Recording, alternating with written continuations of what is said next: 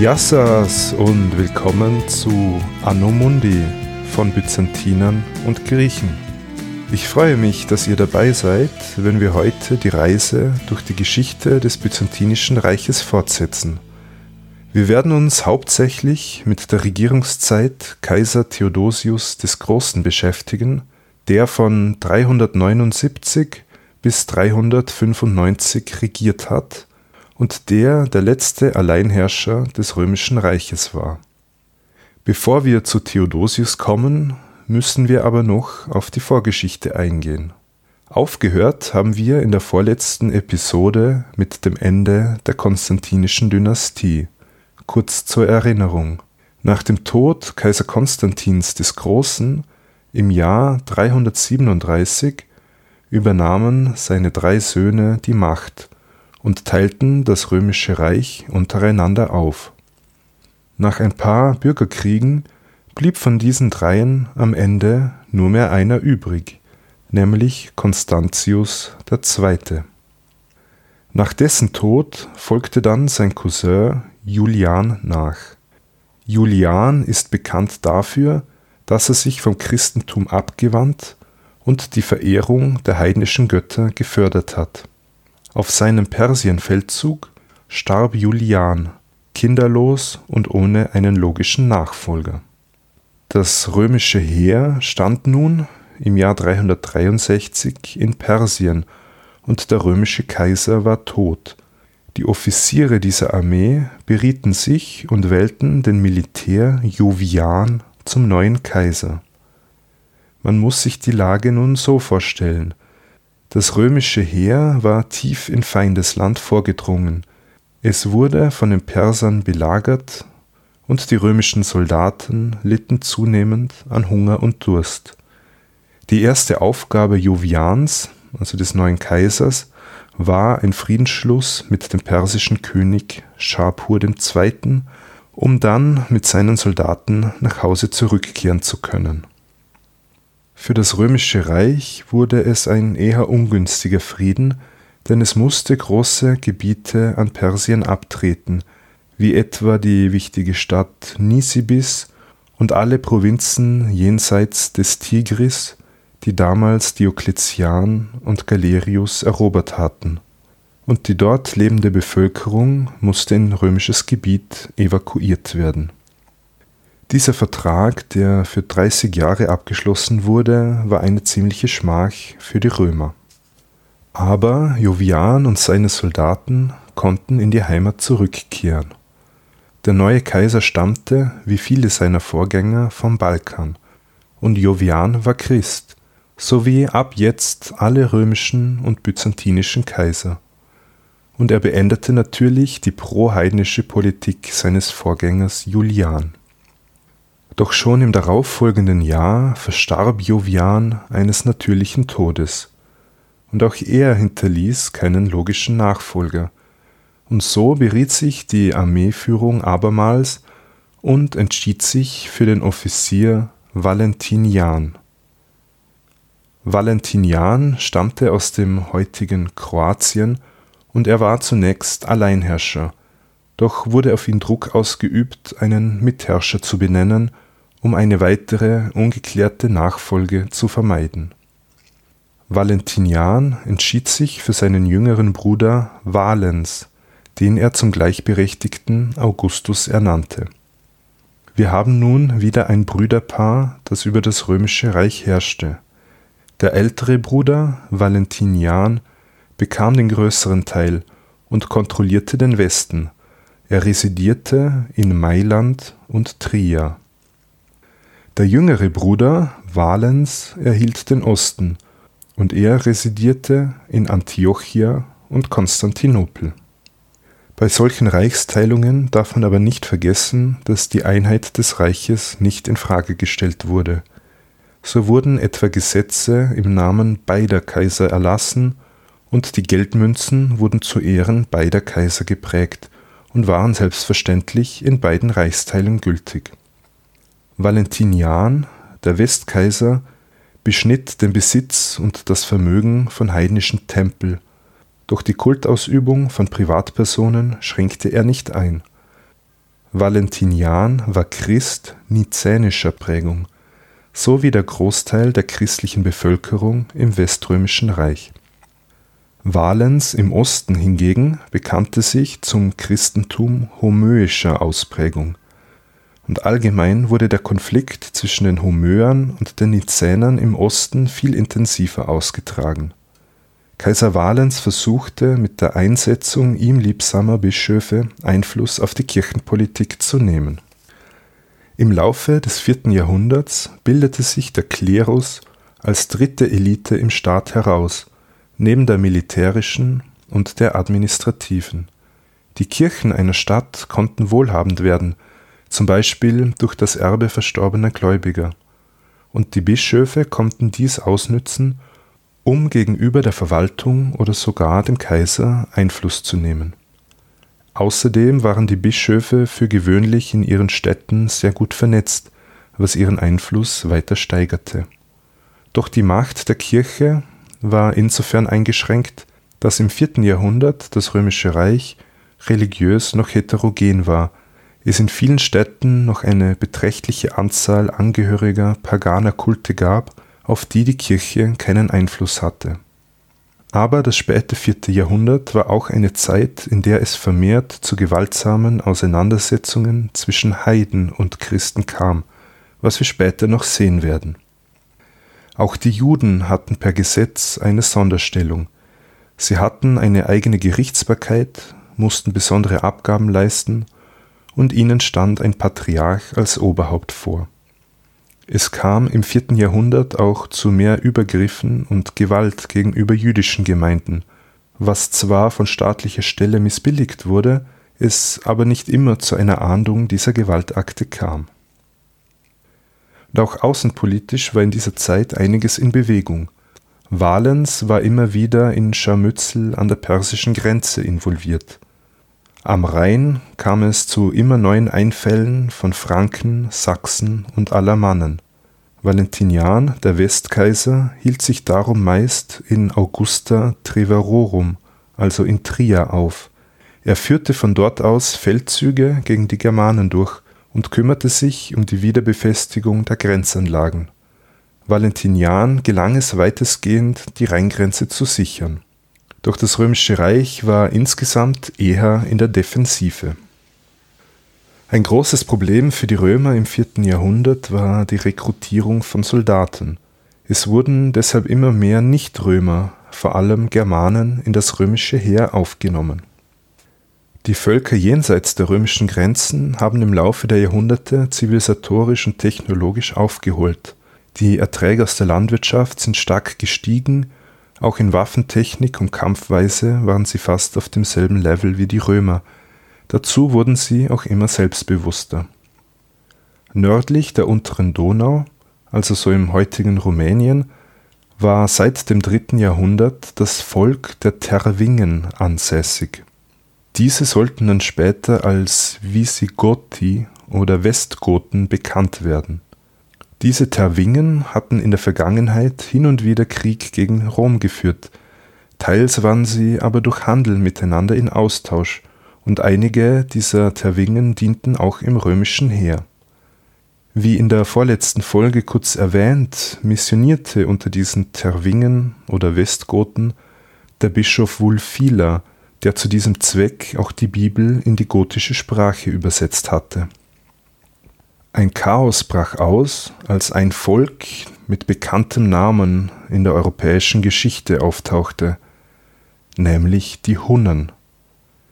Die Hunnen besiegten auf ihrem Weg Richtung Westen mehrere Völker, auch die Terwingen an der Donau, und ein Teil dieser Terwingen bzw. Westgoten bat um Aufnahme in das römische Reich. Der Ostkaiser Valens erklärte sich einverstanden. Er wollte damit wohl den Druck von der Grenze nehmen. Außerdem bot es den Vorteil, dass er die Goten als Bauern ansiedeln konnte, die dann zur Steuerabgabe verpflichtet waren. Und einige von ihnen sollten in das römische Heer als Soldaten aufgenommen werden. Kaiser Valens kümmerte sich aber nicht persönlich um die Ansiedlung der Goten, er weilte nämlich in Antiochia, da er an der persischen Grenze gebunden war. Die römischen Beamten, die die Ansiedlung der Westgoten administrieren sollten, verloren aber zunehmend die Kontrolle über die Vorgänge an der Donau. Es kamen viel mehr Westgoten über die Donau als geplant, aber auch Mitglieder anderer Gruppierungen. Die Menschenmassen waren unterversorgt und einige Römer nutzten die Situation aus, um sich unter den hungernden Goten günstig Sklaven zu erwerben. Schließlich geriet die Situation derart außer Kontrolle, dass die Römer in einer Stadt ein Massaker an den Goten anrichteten. Es entstand nun ein offener militärischer Konflikt zwischen den relativ gut ausgerüsteten Goten und den Römern. Den Goten schlossen sich andere Gruppen, sogar römische Reichsbewohner an. Das lokale römische Heer wird besiegt und die Goten zogen plündernd durch die Region Thrakien, also auf dem Gebiet des heutigen Bulgarien, der europäischen Türkei und Nordostgriechenland. Die Situation war derart außer Kontrolle, dass Kaiser Valens persönlich eingreifen musste. Er zog mit seinem Hauptheer von Konstantinopel nach Adrianopel, das heutige Edirne in der Türkei, wo sich das Gotenheer versammelt hatte. Offensichtlich unterschätzte man bei den Römern die Goten, und die folgende Schlacht wurde für die Römer eine katastrophale Niederlage. Ein Drittel der römischen Soldaten kam um, der Großteil der Offiziere fiel. Kaiser Valens starb am Schlachtfeld und seine Leiche wurde nie gefunden. Diese Niederlage in der Schlacht von Adrianopel im August 378 wurde vom Geschichtsschreiber Ammianus Marcellinus mit der Schlacht von Cannae verglichen, als 216 vor Christus die Karthager unter Hannibal die römischen Legionen vernichtend geschlagen hatten. Von den nizänischen Christen wurde es als deutliches Zeichen Gottes gewertet, dass der homöische Kaiser im Kampf gegen Barbaren starb und nicht einmal ehrenvoll bestattet werden konnte. Und die heidnische Interpretation dieser Niederlage war auch klar. Das römische Reich ist nur durch die Rückkehr zu den alten Göttern zu retten. Alles in allem war es für die Zeitgenossen ein traumatisches Ereignis. Die Westgoten versuchten noch, die Städte Adrianopel und Konstantinopel anzugreifen, doch weil sie keine Belagerungswaffen hatten, waren sie damit nicht erfolgreich. Sie setzten aber ihre Plünderungszüge am Balkan fort und waren ein äußerst unangenehmes Problem für die Römer. Im Westen ist mittlerweile Gratian an die Macht gekommen der seinem verstorbenen Vater Valentinian nachgefolgt ist. Der traute sich nicht, selbst gegen die Goten vorzugehen. Um aber dieses Problem mit den plündernden Goten am Balkan in den Griff zu bekommen, beauftragte Kaiser Gratian einen fähig erscheinenden Militär mit dem Krisenmanagement. Sein Name war Theodosius. Dieser musste schnell Truppen zusammenstellen und er schaffte es, das Gotenproblem etwas einzudämmen. Dieser Theodosius wurde im Januar 379 in Sirmium im heutigen Serbien zum Kaiser erhoben und war ab sofort zuständig für den Osten des Reiches. Theodosius wurde Kaiser, obwohl er nicht mit der regierenden valentinianischen Dynastie verwandt war. Theodosius wurde in Spanien geboren und stammte aus einer christlichen Familie. Auch sein Vater, der ebenfalls Theodosius hieß, machte bereits im Militär Karriere. Theodosius war nun Kaiser im Osten und seine Hauptaufgabe war es, die Situation am Balkan unter Kontrolle zu bringen. Da er aus dem Westen stammte, war es für ihn anfangs wohl nicht so einfach, im Osten schnell Fuß zu fassen. Es kann nicht davon ausgegangen werden, dass er viele persönliche Beziehungen in den Osten hatte. Deshalb setzte er anfangs eher auf Männer, die aus dem Westen stammten und die er dann in hohe Positionen setzte. In den folgenden Jahren kam es immer wieder zu Auseinandersetzungen mit den Westgoten, bis Kaiser Theodosius im Jahr 382 mit ihnen einen Vertrag abschloss. Dieser Vertrag sah folgendes vor. Die Westgoten wurden als sogenannte Föderati auf römischem Gebiet nahe der Donau angesiedelt. Sie bekamen einen geschlossenen Siedlungsraum zugewiesen, und sie konnten ihre eigenen Gesetze anwenden und waren von Steuern befreit. Die Westgoten wurden fortan von römischen Bauern mit Lebensmitteln versorgt, und vom römischen Staat bekamen sie jährlich Geld ausbezahlt. Das klingt nach einem sehr schlechten Vertrag für die Römer. Doch der römische Kaiser bekam im Gegenzug etwas, das er sehr dringend benötigte, nämlich Soldaten. Die Goten mussten im Kriegsfall dem Kaiser Heerfolge leisten. Und außerdem halfen sie bei der Verteidigung der Donaugrenze. Denn fortan hatten ja auch die Westgoten kein Interesse daran, dass mehr Menschen über die Donaugrenze nachrückten.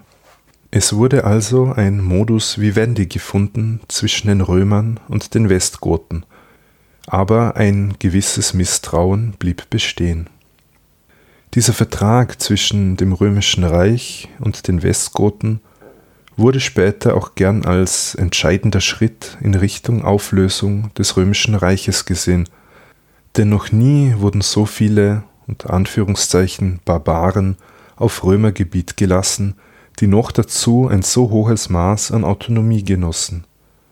Die Römer selbst sahen diese Regelung natürlich als Provisorium, doch in der Realität wurde man die Westgoten nicht mehr los. Allerdings hatte der Vertrag den positiven Effekt, dass es in den kommenden Jahren am Balkan relativ ruhig blieb. Wechseln wir nun zu Theodosius Umgang mit den verschiedenen Religionen und Konfessionen. Es war im späten vierten Jahrhundert bereits selbstverständlich, dass ein Kaiser Christ war. Theodosius war ein Anhänger des nizänischen Christentums, wie es im Westen vorherrschend war. Die Nizäner waren die Anhänger des Konzils von Nikaia 325, bei dem das nizänische Glaubensbekenntnis beschlossen worden war Darin wurde das Bekenntnis zur Dreifaltigkeit und zur Natur Christi festgelegt. Christus als nicht geschaffenes Wesen, sondern als schon ewig existent und wesenseins mit Gott Vater. Demgegenüber standen die Homöer, von den Gegnern oft auch als Arianer bezeichnet. Für die Homöer war Christus vom Vater geschaffen also nicht wesensgleich mit dem Vater und somit diesem untergeordnet.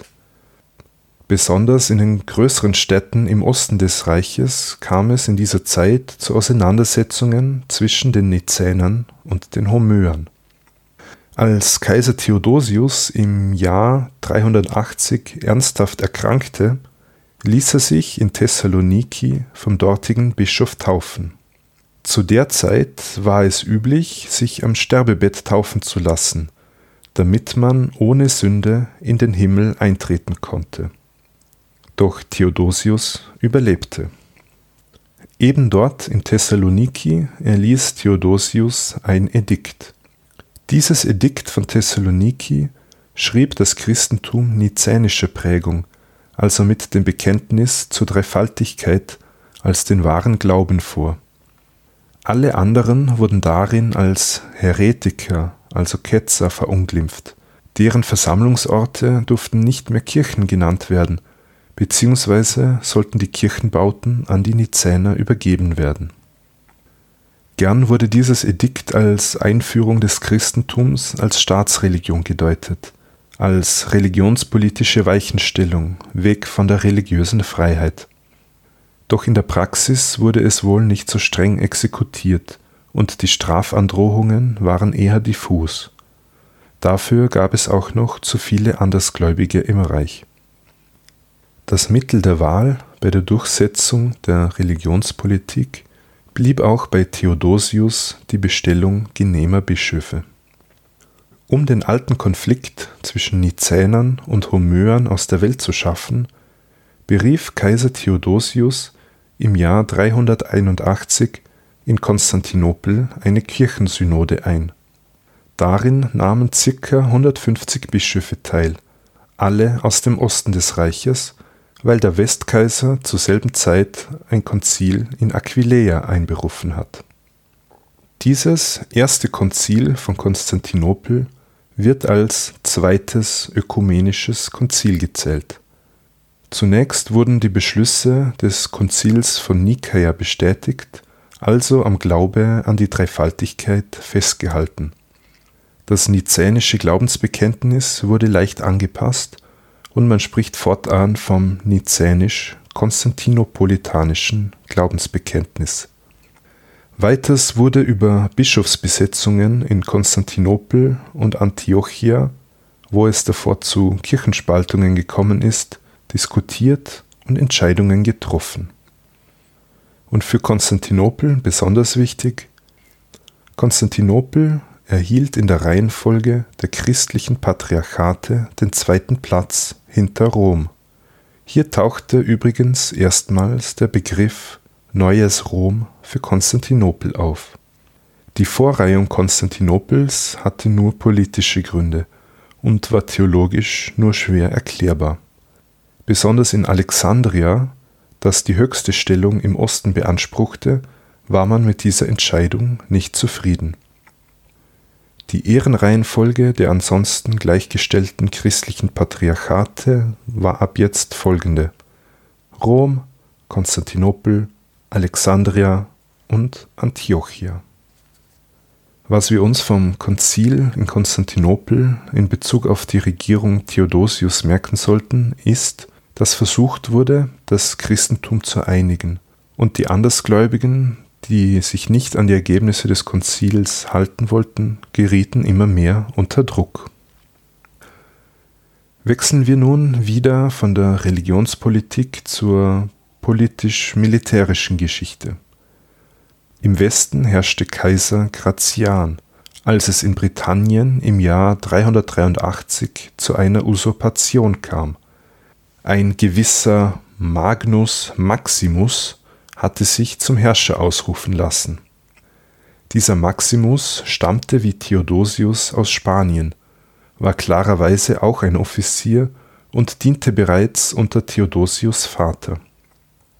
Als Gründe für die Unzufriedenheit mit Gratian werden angegeben das geringe Alter Gratians, er war erst Anfang Mitte 20, angeblich hatte er den Norden des Reiches vernachlässigt und was den Argwohn noch weiter vergrößerte, Berichten zufolge setzte Gratian im römischen Heer zu stark auf alanische Truppen, einem iranischen Reitervolk, anstelle von Römern.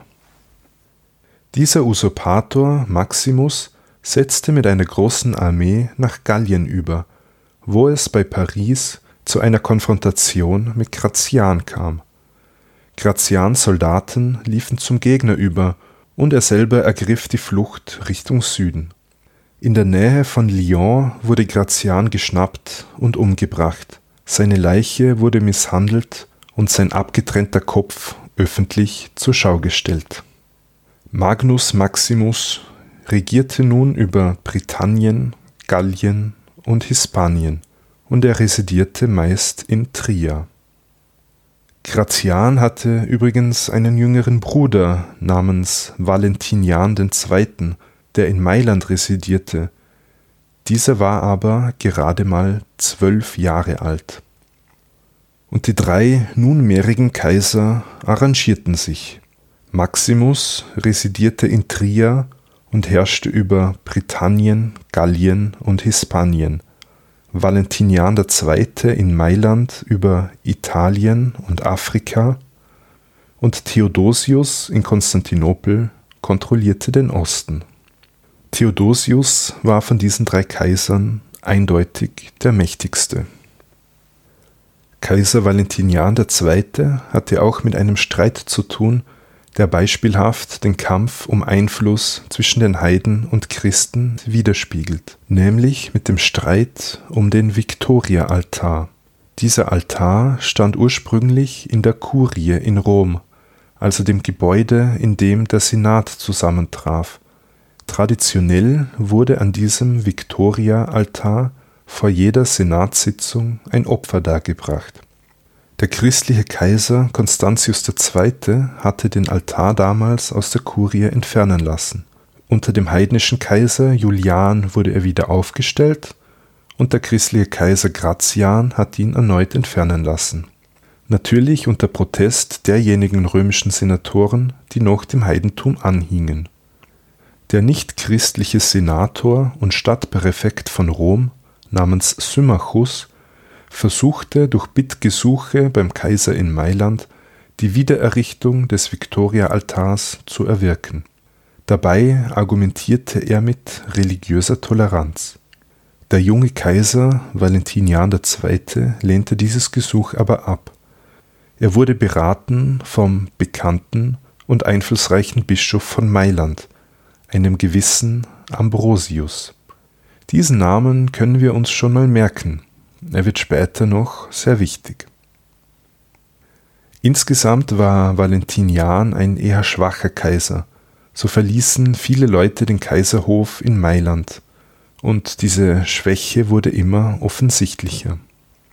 Das wollte Maximus, der Kaiser in Gallien, ausnützen, und er fiel im Jahr 387 über die Alpen kommend in Italien ein. Valentinian II. flüchtete aus Mailand und reiste in den Osten nach Thessaloniki, zusammen mit seiner Mutter und seiner Schwester. Er begab sich somit in die Obhut von Kaiser Theodosius. Die beiden Kaiser verhandelten miteinander und Theodosius bekam für seine Hilfe Valentinians Schwester, die angeblich sehr attraktive Galla, zur Frau. Theodosius verband sich somit familiär mit der valentinianischen Dynastie, was ihm zusätzlich Legitimität verschaffte. Theodosius bereitete sich nun auf einen Krieg gegen Maximus vor. Er zog mit seinem Heer den Balkan hinauf in Richtung Westen, und im heutigen Slowenien kam es zur Konfrontation. Theodosius Soldaten waren siegreich, und Maximus wurde gefangen genommen und hingerichtet. Valentinian II. wurde wieder als Kaiser des Westens installiert, aber nur formell. Er wurde nach Gallien geschickt, wo er zwar über einen Hofstaat verfügte, er aber unter der Kontrolle des mächtigen Heermeisters Arbogast stand und somit kaum Handlungsspielraum besaß. Somit war Theodosius der eigentliche Herrscher im römischen Reich. In der Innenpolitik setzte Theodosius einige Maßnahmen. Er schränkte die Homöer weiter ein, so durften sie viele Ämter nicht mehr ausüben. Er setzte Maßnahmen, um die Staatseinnahmen zu erhöhen, etwa durch strengere Schollenbindung der Bauern. Im Familienrecht wurden strengere Regeln erlassen, so verloren uneheliche Kinder das Erbrecht und bei Ehebruch drohten nun strengere Strafen. Ein bestimmendes Wesensmerkmal der Regierung Theodosius kann man an folgendem Beispiel sehen. In der Stadt Antiochia kam es wegen einer Brotpreiserhöhung zu Ausschreitungen, in deren Folge die Häuser von Amtsträgern angezündet und Standbilder der kaiserlichen Familie zerstört wurden. Es wurden, wie vom Gesetz vorgesehen, schwere Strafen gegen die Gewalttäter ausgesprochen, doch bald daraufhin wieder zurückgenommen. Dieses Aussprechen einer Strafe und bald darauf wieder zurücknehmen soll Milde signalisieren und hatte bei Theodosius wohl System, wie wir gleich noch sehen werden. Die Stadt Mailand, beziehungsweise auf Latein Mediolanum, war zu der Zeit, wie wohl schon aufgefallen sein müsste, das politische Zentrum Italiens. Dorthin zog Theodosius nach seinem militärischen Sieg gegen Maximus. Und der Bischof von Mailand, Ambrosius, ein gut vernetzter und einflussreicher Kirchenmann, wird bei den folgenden Ereignissen eine bedeutende Rolle spielen. Am östlichen Ende des Reiches kam es zu einem Vorfall. Am Euphrat, nahe der persischen Grenze, lag die Stadt Kalinikon, das heutige Raqqa in Syrien, in den letzten Jahren oft in den Nachrichten, weil es als Hauptstadt des sogenannten Islamischen Staates diente. In dieser Stadt Kalinikon zündeten Christen, inklusive einiger Mönche, angeführt von ihrem Bischof, eine jüdische Synagoge an. Das war natürlich nach damaligem Recht eine Straftat. Die Gesetze gestanden den Juden freie Religionsausübung zu, und der Staat hatte natürlich ein Interesse, solche Störungen der öffentlichen Ordnung zu sanktionieren. Kaiser Theodosius entschied, dass die Beteiligten streng bestraft werden sollten, und der lokale Bischof müsse für den Wiederaufbau der Synagoge sorgen, und zwar aus eigenen Mitteln. Doch Ambrosius, der sich als Bischof für das Seelenheil anderer zuständig fühlte, argumentierte dagegen. In einem Schreiben an den Kaiser argumentierte Ambrosius, der Kaiser dürfe den Bischof von Kalinikon nicht in diese Zwangslage versetzen. Denn wenn dieser sich um den Wiederaufbau der Synagoge kümmere, begehe er Verrat am christlichen Glauben. Oder aber, wenn sich der Bischof von Kalinikon weigere, den kaiserlichen Befehl zu befolgen, könne dies zum Martyrium führen. Und wie könne es ein Kaiser verantworten, einen Christen zu töten? Und wie könne es der Kaiser wagen, zugunsten der Juden zu handeln. Ambrosius beschwor die kaiserliche Clementia, die Milde. Er verlangte, dass die christlichen Täter begnadigt werden. Das wirkt aus heutiger Sicht unglaublich befremdlich. Ambrosius sah sich aber nun mal als Bittsteller der Christen, auch wenn diese Straftaten begangen hatten. Zur Konfrontation kam es schließlich in Mailand während der heiligen Messe, als sich Kaiser Theodosius und Bischof Ambrosius einen Wortwechsel lieferten. Schließlich drohte Ambrosius damit, nicht zum Messopfer zu schreiten, und Theodosius gab nach. Die Täter von Kalinikon und auch der Bischof wurden nicht bestraft und die Synagoge folglich nicht wieder aufgebaut. Das ist eine bedenkliche Entwicklung, da diese Entscheidung als Freibrief für Verfolgungen Andersgläubiger verstanden werden konnte. Nach seinem Aufenthalt in Mailand stattete Theodosius der Stadt Rom einen Besuch ab. Rom war zwar politisch nicht mehr sonderlich bedeutend, hatte aber noch eine große symbolische Strahlkraft. In Rom trat Theodosius im Senat auf, er ließ Getreidenspenden verteilen und Spiele abhalten und zeigte sich dem Volk.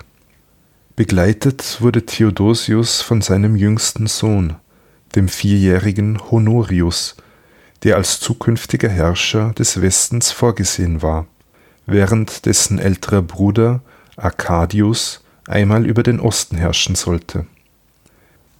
Beide wurden bereits als Kinder zu Augusti ausgerufen. Als Theodosius in Rom weilte, kam es in Thessaloniki zu einem folgenschweren Zwischenfall. Ein römischer Kommandeur gotischer Abstammung namens Buterich verhaftete einen populären Wagenlenker wegen dessen Homosexualität. Das Volk von Thessaloniki demonstrierte für die Freilassung dieses beliebten Wagenlenkers und Buterich wurde vom aufgebrachten Mob gelüncht. Theodosius sah sich auch hier gezwungen, ein Machtwort zu sprechen, denn einerseits war Buterich ein hoher römischer Offizier, andererseits war er von gotischer Abstammung, und die Goten waren nach wie vor ein Machtfaktor am Balkan. Theodosius sprach also Todesurteile gegen einige beteiligte Personen aus, und eigentlich hatte er die Absicht, diese Urteile im Anschluss wieder aufzuheben um sich eben als milder Kaiser zu inszenieren. Doch es war zu spät. Die Todesurteile waren bereits vollstreckt, und die gotischen Soldaten haben unter der Bevölkerung Thessalonikis ein Massaker angerichtet, mit angeblich 7000 Toten. Das Ganze war natürlich katastrophal für das Image des Kaisers, Und auch Bischof Ambrosius machte sich, so gab er zumindest an, große Vorwürfe, weil er den Kaiser nicht habe davon abhalten können. Theodosius kam zu jener Zeit von Rom wieder nach Mailand zurück und wurde dort durch Ambrosius öffentlich getadelt. Er erklärte, dass man in der Anwesenheit von Theodosius kein Messopfer mehr vollziehen könne, da er mit Blut befleckt sei. Das war für den gläubigen, getauften Christen Theodosius ein großes Problem, denn er musste sich um sein Seelenheil sorgen, er musste Buße tun, um seine Schuld loszuwerden. Diese Auseinandersetzung zwischen Kaiser und Bischof fand als Motiv Eingang in die Barockmalerei. Es gibt einige Bilder, auf denen Bischof Ambrosius zu sehen ist, wie er Kaiser Theodosius daran hindert, eine Kirche zu betreten. Als Bild für diese Podcast-Episode habe ich das Ölgemälde des flämischen Malers Antonis van Dyck ausgewählt, das genau dieses Motiv zeigt.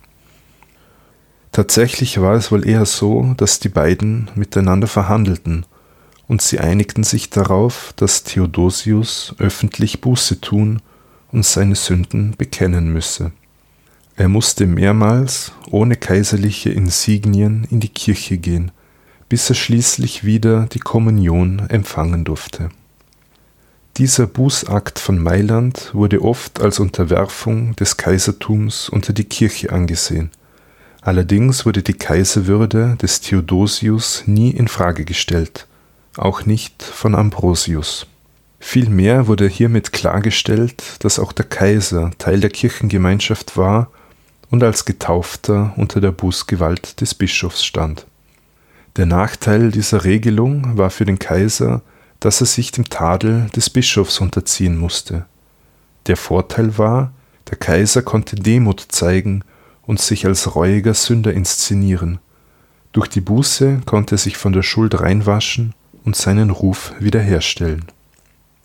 Es ist naheliegend, dass man bei dieser Episode an den Gang nach Canossa erinnert wird, als der römisch-deutsche König Heinrich IV.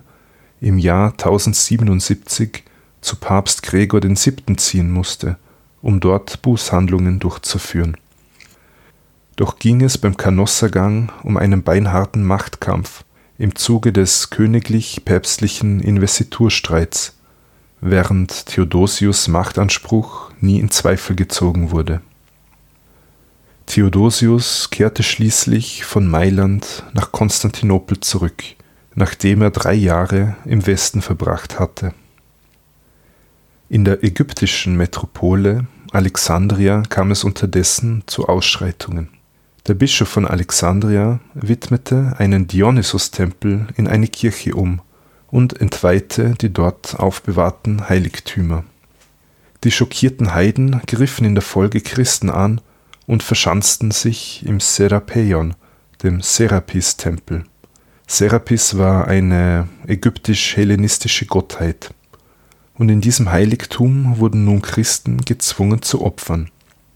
Am Ende befahl der Kaiser die Zerstörung der heidnischen Heiligtümer in Alexandria und auch das Kultbild des Serapis wurde vernichtet. Die Heiden konnten zwar in Alexandria bleiben, doch waren sie in ihrer Kultausübung eingeschränkt und der öffentliche Raum wurde nun von den Christen geprägt. Solche gewalttätige Auseinandersetzungen zwischen Heiden und Christen sind in dieser Zeit für den Osten des Reiches einige überliefert. Auch in der Stadt Rom wurden heidnische Kulte verboten, und schließlich wurde versucht, diese im ganzen Reich und sogar die private Kultausübung zu untersagen. Für die Heiden wurde die Situation also immer unangenehmer. Es ist nicht verwunderlich, dass auch die Olympischen Spiele in dieser Zeit ihr Ende fanden. So, jetzt müssen wir unseren Blick wieder Richtung Westen wenden. Dort gab es ja den Kaiser Valentinian II., der in Gallien residierte. Er war eine eher schwache Figur und wurde vom Heermeister Arbogast kontrolliert. Für Valentinian war es wohl ein eher demütigendes Dasein, das er da fristen musste.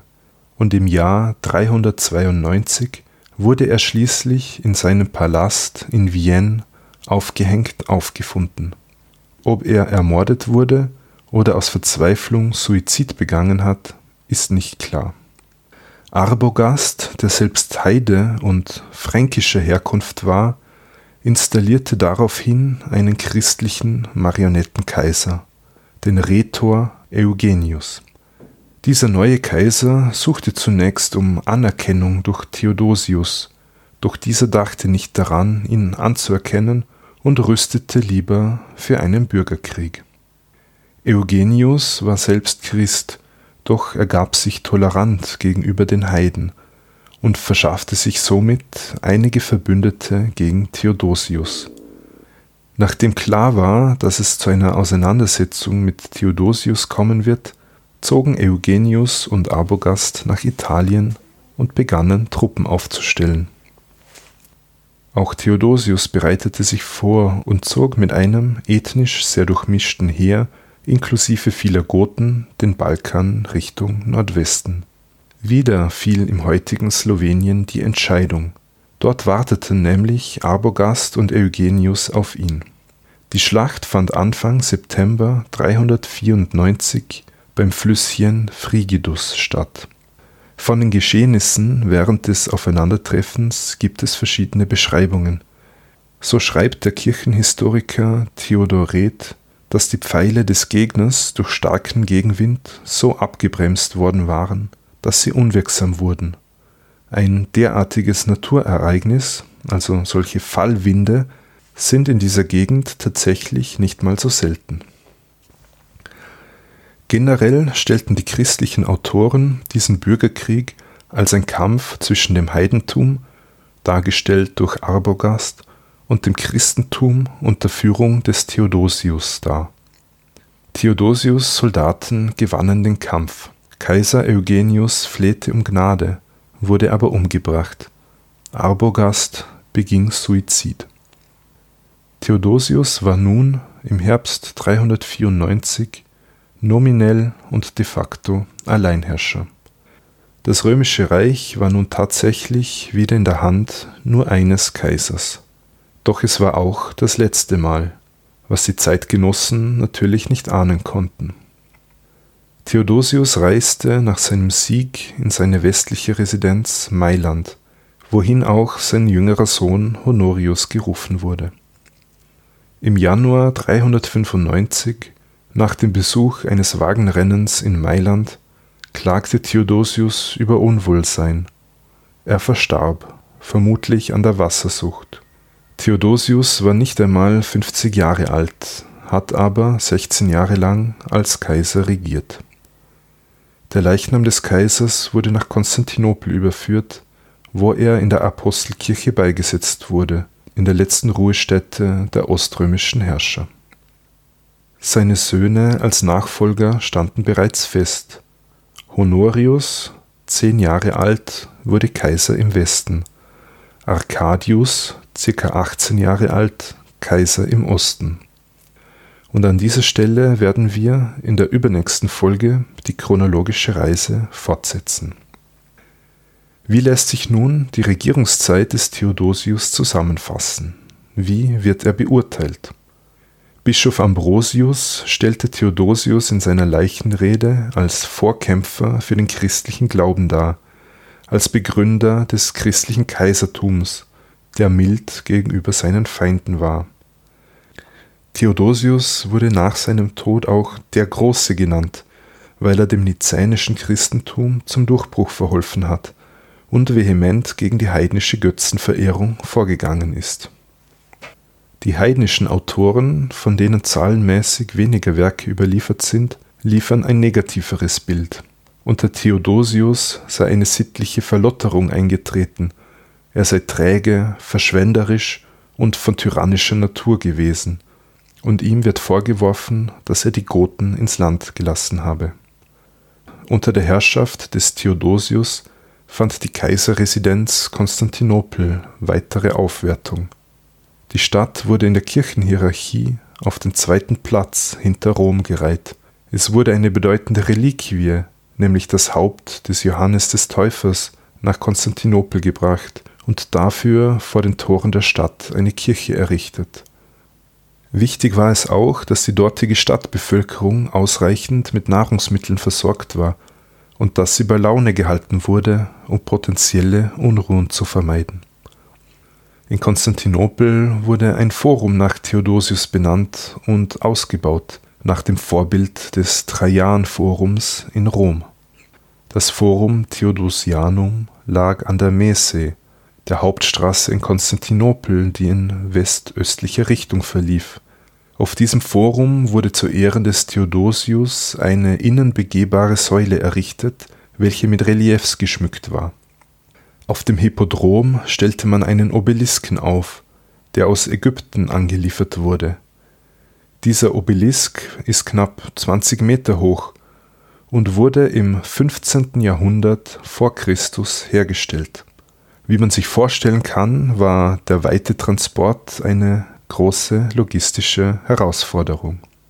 Der Sockel des Obelisken wurde mit Reliefs kaiserlicher Selbstdarstellung versehen, sowie mit einer lateinischen und einer griechischen Inschrift. Und diesen Obelisken kann man bis heute in Istanbul bewundern. Im Laufe des vierten Jahrhunderts spielten die Bischöfe als Vorsteher ihrer christlichen Gemeinden eine immer wichtigere Rolle. Die Kleriker wurden in die Machtordnung des römischen Reiches eingebunden, waren aber keine reinen Erfüllungsgehilfen des Kaisers. Die Ziele der Politik und der christlichen Religion waren nicht immer leicht miteinander zu vereinbaren. Im Glauben wird der Besitz der Wahrheit angenommen – wobei die Heilige Schrift Handlungsanleitungen liefert. Andere Anschauungen sind in einem monotheistischen System schwerer zu akzeptieren, und dies erschwert die Kompromissfindung. In der Politik hingegen ist der Kompromiss oft wichtig für den Erfolg, zum Beispiel beim Bemühen um den Erhalt der öffentlichen Ordnung, wenn es darum geht, verschiedene, auch religiös diverse Gruppierungen gleichermaßen zufriedenzustellen. Der Kaiser war nun selbst Christ und ein Glaubender. Er ließ es sich nicht nehmen, sich selbst in theologische Diskussionen einzumischen. Es ging ja schließlich auch um sein eigenes Seelenheil und in weiterer Folge um das Heil des ganzen Reiches, denn unfrommes Verhalten könnte schließlich zu einer Bestrafung durch Gott führen. Gegen Ende des vierten Jahrhunderts hat sich das Christentum im römischen Reich endgültig durchgesetzt und es beeinflusste mittlerweile alle Lebensbereiche. Aber auch außerhalb des Reiches schritt die Christianisierung voran, in Europa jenseits der Reichsgrenzen, im Speziellen bei den Germanen, in Irland, in Armenien, im arabischen Raum oder in Äthiopien. Außenpolitisch blieb die Lage für das römische Reich prekär. Die Grenzen an Rhein und Donau blieben unsicher, die Perser musste man weiterhin im Auge behalten. Nordafrika hat sich der römischen Zentralverwaltung entzogen. Die Westgoten siedelten auf dem Reichsgebiet und blieben ein Unsicherheitsfaktor. Theodosius war der letzte Kaiser, der über das gesamte römische Reich herrschte. Das Reich wurde nach seinem Tod endgültig geteilt, aber das wussten die Zeitgenossen natürlich nicht. Erst aus dem Blickwinkel späterer Generationen wirkt Theodosius’ Todesjahr 395 wie eine Epochengrenze. Manche argumentierten auch, dass hiermit die Antike zu Ende ging. Was aber auf jeden Fall zu Ende geht, ist diese Podcast-Folge. Sehr freuen würde ich mich über Bewertungen und Rezensionen, etwa bei Apple Podcasts oder auf panoptikum.io Wer sich mit mir in Verbindung setzen will, hat mehrere Möglichkeiten, entweder per E-Mail unter info@anomundi.eu, auf Twitter unter @anomundi.eu oder auf Facebook. Vielen Dank fürs Zuhören, Yassas und bis zum nächsten Mal bei Anno Mundi.